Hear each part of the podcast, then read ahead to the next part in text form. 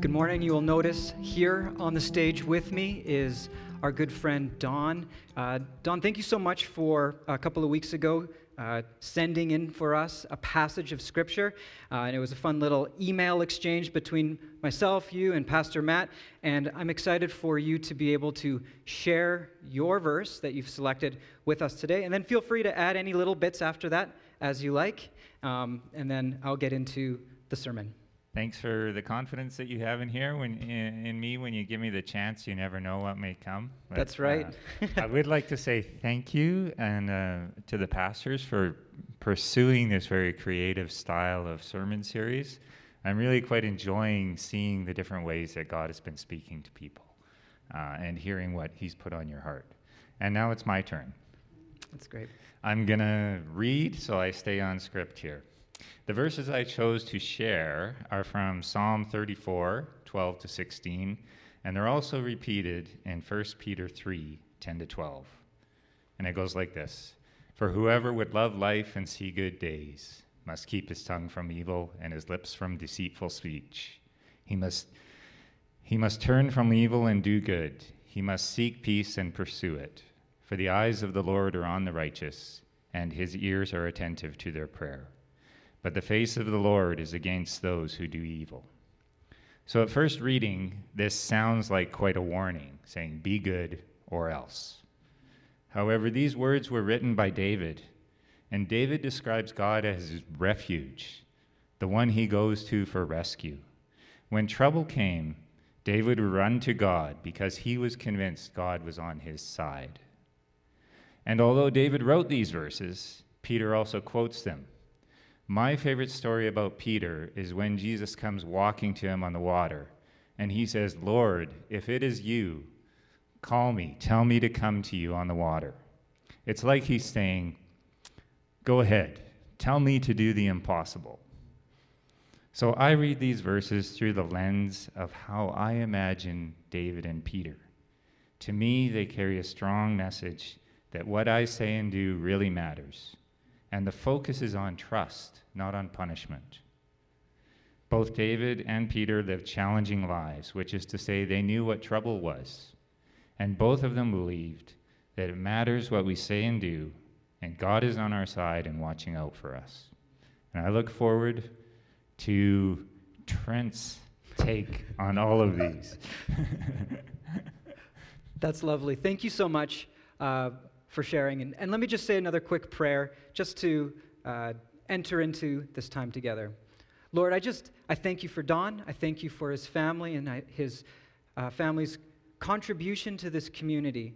Um, thank you that we have families and individuals that choose to give of themselves to a local church. Lord, that's your call for all of us. You desire for us to be a part of the body of Christ to work together and to glorify your name in partnership with one another.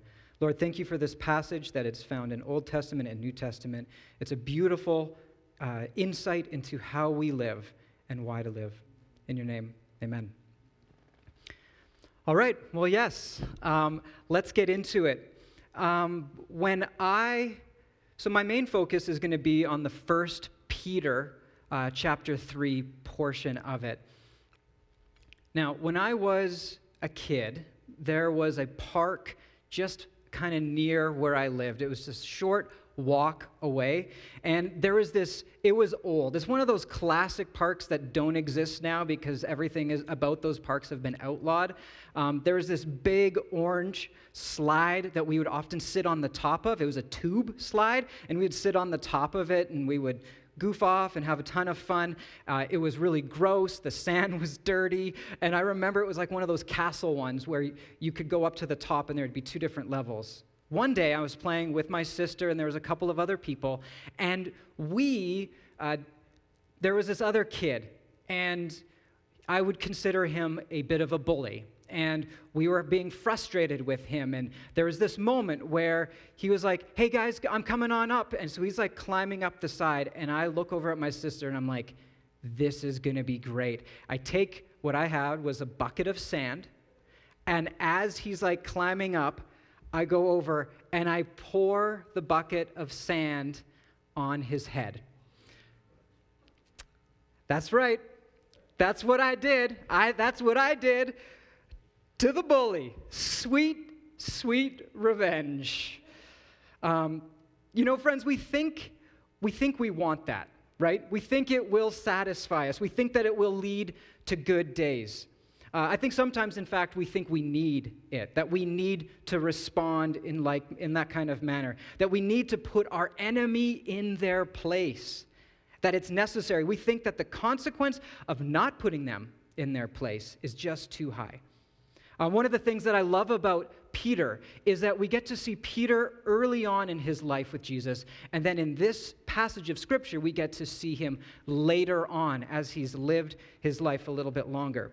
And when you look back in the Gospels, you see Cephas the rock Peter certainly believes that some kind of violent response makes sense. There's the classic story when Jesus has just been praying in the garden, and the soldiers, the guards of the, of the temple, come up and they seize him. And Peter, we think it's Peter, most scholars are willing to agree it was Peter, um, takes it and he cuts the ear off of one of the soldiers, to which Peter looked, or Jesus looks over and is like, Peter, like, if you, if you live by the sword, you're going to die by the sword. This is not how it's supposed to be. But we can understand Peter's response in that. We can empathize with his passion to be like, oh, you grab my master, I'm going to slice you, right? We can see why he would do that, why that might be reasonable. But then in verse 10, um, we have this whoever would love life and see good days. We desire to live our lives well and to see good days. And everyone wishes to enjoy life day to day, but the question for us is does this kind of behavior, this kind of uh, evil for evil, does it work? Is it what actually helps us live a good life? Does this way of wanting and needing to face the enemy, the way Peter did, produce the kind of life that we want? Um, I thought it would back on the park. Um, what I didn't tell you was at that moment when I poured um, that sand on that kid's head, it felt great for like half a second. Um, I had established my power and my dominance on the park, and deep down, I felt smaller and smaller than ever. What turned, what, what was this like sweet revenge became this bitter, sweet conviction. I felt a wrongness, a sadness that was deep within me. It made me feel less. Have you been there? Have you found yourself in that situation before where you went toe to toe with an enemy, insult with insult, evil with evil, and you won, right? And you exalted in your victory and you felt this quiet shame, this sadness as you sensed the Spirit of Jesus asking, was, was this the only way? Is this world truly better now? You were the victor, but evil and insult is actually what won. That sick feeling of realizing that uh, you embraced that lie, that to defeat the bully, you must become a bully. The truth of it is that many of us, um, when we look at our lives, we pursue the good and in the pursuit of that, it ends up being a miserable pursuit because it's self seeking and self destructive in our attitudes, constantly complaining or contentious or just this, this and that, this back and forth with evil, and it only aggravates the situation. So, is, is there another real and viable option other than Peter's like slice and dice response? And I think for most of us, we would know that the answer is yes. There really is another way. And I would hope that you would truly want to love your life and see good days, as the passage suggests. Um, what I love so much about Peter is that we had that story where he goes in aggressively and he's kind of got this attack mentality. And then we see him years later in this passage of Scripture quoting from Psalms. You know, Peter in the story does not sound anything like the Peter who wrote this passage. Peter seems miles away from the passage we heard, which I love. I love that we get to see this because it seems pretty clear that Peter's encounter, Peter's encounter with Jesus' crucifixion, his resurrection, the giving of the Holy Spirit, transformed him, dramatically transformed him. This letter is filled with statements and words that clearly portray Peter as a man freed from fear, freed from malice, freed from bitterness and resentment. Here is a man who once acted in violence, is now acting with a different kind of solid and real and sustainable power. And in all of this, he loves his life. It's clear that in his first letter and in his second letter, that despite trials and tribulations, persecution and difficulties, he loves his life. His transformation gives us hope that we are not fixed in the past and that our past actions do not need to define us. And not only does this transformation give us hope that we can, in fact, be transformed by Jesus but his transformed life also led to the writing of this letter, which gives us guidance and insight. The passage that we heard earlier gives us a glimpse into the secret for loving life and seeing good days. So, Peter has something to tell us, and we need to listen. He's saying, I've been there. I've felt fear. I've had anger. I've been confused. I've had a lack of self control. And in all of this, I've learned some things and you need to listen. And just like David himself, who has learned some things over his life, is sharing with great insight and great wisdom. I'd like to read the passage to you again, but I'm going to add just a tiny bit of context by adding verse 9 um, in 1 Peter 3 into it as well. So here we go. Let me read it. Do not repay evil with evil or insult with insult. On the contrary, repay evil with blessing because to this you were called so that you may inherit a blessing. For, and here we hear Peter using a direct quote from Psalms 34 Whoever would love life and see good days must keep their tongue from evil and their lips from deceitful speech or telling lies. There must, um, they must turn from evil and do good. They must seek peace and pursue it. For the eyes of the Lord are on the righteous, and his ears are attentive to their prayer. But the face of the Lord is against those who do evil. So, this is where we're at. We have great insight found within this. So, there's essentially two responses that I see primarily coming out of this text two responses to evil. And the first is avoid it. Seems kind of basic. Avoid it. If you want to see good days, keep your tongue from evil, keep your lips from deceitful speech, turn your back to evil, and do good. Um, one of the things that we see in Scripture in the, in the New Testament as well is that there's a lot of passages that have to do with speech and our mouths and what we say and what comes out of our mouths. There's the passage that says, uh, The mouth speaks what the heart is full of, right? We have instances where throughout wisdom literature, there are these hints that from out of the mouth is what reveals the heart. And if you can control your lips and control your speech, good will come your way. What's really common in uh, ancient Hebrew, and not just Hebrew wisdom literature, is it's quite formulaic. Do these things, these good things come out of it. There's this classic format that we see particularly in Proverbs and also in portions of the Psalms. Do these things. If you avoid these things, good will come your way.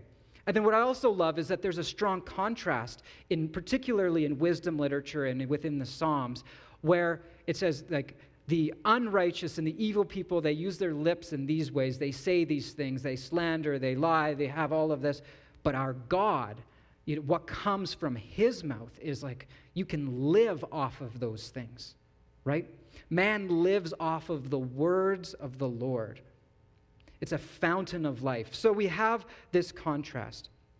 And we have all of these interesting um, interactions. What I love about this Psalms passage actually, is that, and we would never know this until you read a little bit more, uh, dig a little bit, but in the Hebrew, it was actually an acrostics of the Hebrew alphabet. So it had a poetic beauty to it that we couldn't see, that it was slowly moving through like an acrostic poem, a classic kind of poem that you would use, particularly in that ancient literature. And what I like about that, uh, the, the use of an acrostic uh, poem, is that it not only promotes like an orderliness and like a system in all of this, but it's an effort for it to be beautiful. It's an effort for something true to be also something said beautifully. If you're going to say something true, why would you not also make it beautiful and true? A little side note if you have something to say, if you have something true to say, why not do what you can to make it as beautiful as possible? If you have something true to communicate, invest some time to make sure that the truth can be heard. Um, you want to be able to remove any barriers when communicating truth. Actually, Peter hints a little bit at that um, later on in 1 Peter 3 um, when he says, Always be prepared to give an answer to anyone who asks you, uh, to give a reason for the hope that you have. So that's the truth component. People are like, Hey, what's your truth? What's going on? But then Peter says, But do this with gentleness and respect. That's one of the ways of removing a barrier. Another way of removing barriers is through, is through art, through making it beautiful. Um, and this is one of my critiques that I have of some forms of apologetics. I'm kind of tangenting. Okay, I'm going to curve back here in a second. One of my critiques of uh, many forms of apologetics is that just because your argument is sound and even possibly true does not mean a person will hear the truth through your arrogance, pride, or even worse. If you have something true to say, say it beautifully. Say it in a, in a way that removes as many barriers as possible. Okay, back to the passage at hand. So, the tradition of avoid evil came to dominate what Israel defined as righteous living. You see it throughout the entire Old Testament. There are verse after verse, paragraph, chapters, all of these things are pointing towards religious practices and social practices about avoiding evil. That nation is evil, do not associate with it. That city is evil, turn your back, don't look back, or you'll get assaulted. That was just a little Sodom and Gomorrah joke there for you. Uh huh. Hmm. All right, that was pretty bad, but it's okay. Um, practice, you know, there's these practices that are evil. Tear them down. Don't do them. Throw them away. Don't associate with them. All of this is really, really good. God knows that we are not strong enough to be surrounded by evil and sinful behaviors and not have it influence us.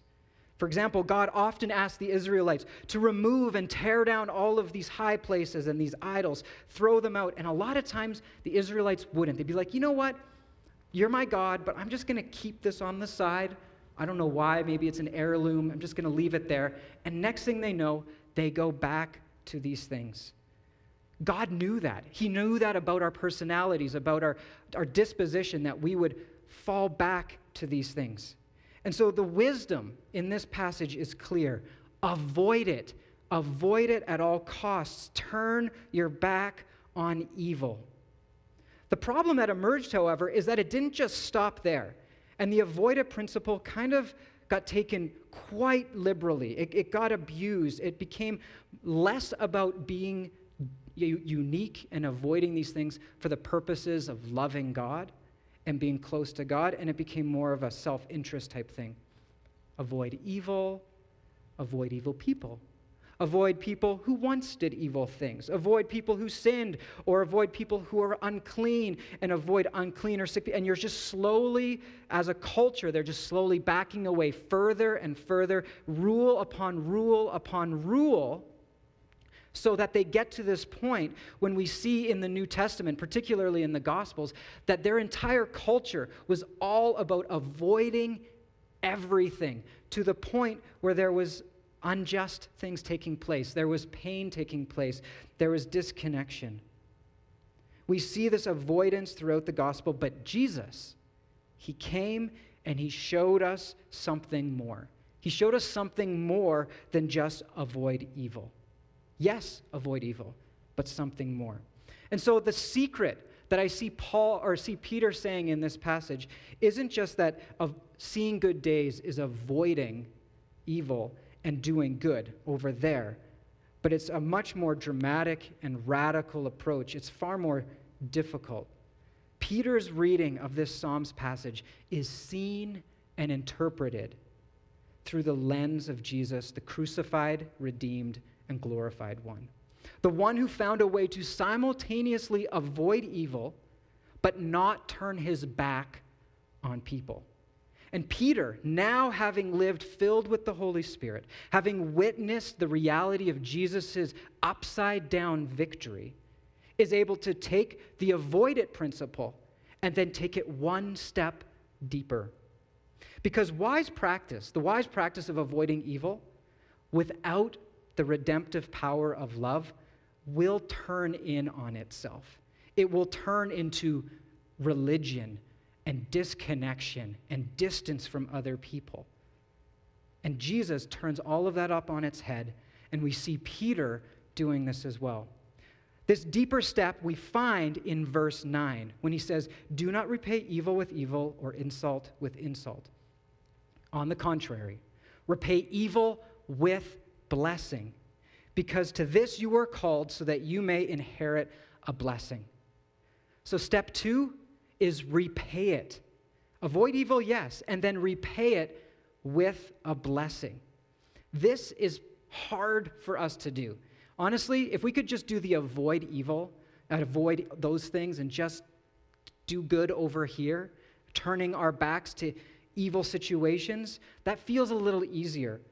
But Jesus, and Jesus, through Peter here, is clearly suggesting that the real way for us to ultimately see the good life, to love our lives, is that we actually have to repay evil with blessing. That is the only way for us to ultimately love our lives and enjoy good days. For the eyes of the Lord to be on us is for us to repay evil with blessing. This goes against human nature. I'm not suggesting that this is easy. This is hard. This is that this is the little Trent hearing, don't dump sand on the head of the bully. That's not the right thing to do. But everything in me at that time and even now in our own ways, we want to do that. We want to respond in like manner. And God is calling us to something difficult, but something beautiful. And Peter gives us two reasons why we are to react in this way, why we are to react with blessing. The first is that we are called to follow Jesus as the example. In 1 Peter 2 21 to 23, it says this To this you were called, because Christ suffered for you, leaving you an example that you should follow in his steps. Um, he committed no sin, and no deceit was found in his mouth. When they hurled insults, their insults at him, he did not retaliate. When he suffered, he made no threats. He entrusted himself to him who judges justly. And I think to myself, Jesus, how did, how did you do that?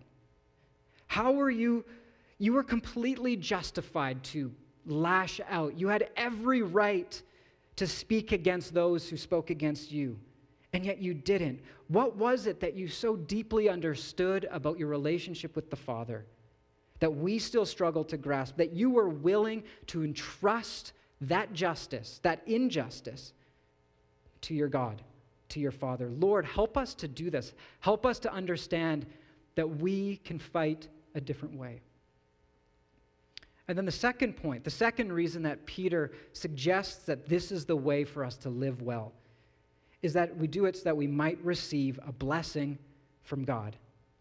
Luke 6 35 says this But love your enemies, do good to them, and lend to them without expecting to get anything back. Then your reward will be great, and you will be children of the Most High, because He is kind to the ungrateful and wicked. These are hard things, but they're good, and they're beautiful, and they're true And God, if this is true, if this is actually the way for us to be, if we are to follow you, Jesus, in this pattern, how do we do that? How do we not just do good in our lives, but also do good to those who have wronged us, hurt us, slighted us? Um, that's the question for us. Church, how do we do this? How do I do this when everything inside of me might want to lash out? How do we go against our human nature? Well, in the scripture and beyond, we see hints. First, that we hold on to hope. We know that God desires to bless us. If you knew that God desires to bless you for your behavior, you can hold on to that hope. We can know that we will be rewarded. We also can, when we respond to others out of the blessing we have already received. That's another way that we can begin to live this way. Is that when we count our blessings, there's that classic line, blessed to be a blessing. And sometimes we say it kind of with a, a smirk, but it's true. God has poured out his love, his grace, his mercy upon us. And it is out of that place that we are freed to bless others without restraint. We don't have to hold back in our blessing. I know sometimes we feel like that, like I can't I can't love a person too much. I can't be too nice. I can't be too gracious because somehow we think that it's a limited resource. Friends, there is no limit to the resource for blessing others. We will never run dry if we choose to bless others. It is limitless. And when we respond to others out of the blessings that God has given us, and just take mental stock each day of what God has done for you, and that can help us bless others. And there is a peace and a joy that is a natural byproduct of releasing revenge into the hands of God. I don't know if you've noticed this in your life, but there, it's a natural and it's a beautiful thing to just say, you know what? I'm going to let go of this. I'm going to release my desire to make this right, to solve this problem, and I'm going to give it to God and I'm going to trust Him. There's a natural reward that comes in that. And then ultimately, when we repay evil with blessing, um, the result is a clear conscience that ultimately points people to Jesus. And us who follow after Jesus, that is such a beautiful call in our lives is to elevate the name of Jesus. And one of the number one ways we can do that is through this participation in blessing other people. When we choose to bless others, it ultimately points back to who Jesus is, and it gives God glory. So, what am I saying in all of this as I wrap up? Well, the capacity to both avoid evil and repay it with a blessing is deeply rooted in our relationship with Jesus. When you know who you are in Christ, when you have experienced His grace, when you've experienced His salvation, when you've experienced all that He's done in your life, it frees us to live in the tension of both of these things. When we know that we are a loved child of God, when we know this for ourselves, we are free to take the risk of repaying evil with blessing. Are you free? Do you feel that sense of freedom to take the risk of repaying evil with blessing and leaving the outcomes to the Lord. This is not easy, but I would encourage you take a chance. Allow, allow yourself to step out of that boat and risk being in this place, this uncertain place with our God. Risk repaying evil with a blessing and watch what happens in your life. God Himself has repaid our evil by redirecting it to the cross. God Himself, who avoids evil, does not avoid you because of your sinful past or your brokenness. He responds with love towards you. Uh, when we have accepted this truth, when we have repented of our sins, when we've acknowledged our need of God, when we have been filled with the Holy Spirit and have experienced the peace and the joy and the freedom found in Jesus, we are, we are enabled to simultaneously avoid evil and repay it with blessing, knowing full well that the eyes of the Lord are on us When I was a kid, eyes of the Lord was kind of a scary thought, like, oh, he's staring at me. He's like, like, gonna condemn me.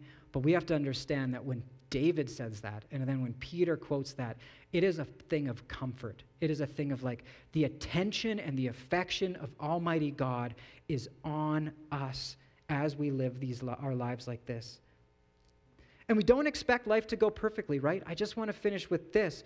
We do not expect things to, this behavior, for us to escape punishment, or not punishment is the wrong word. We do not escape hardship or persecution.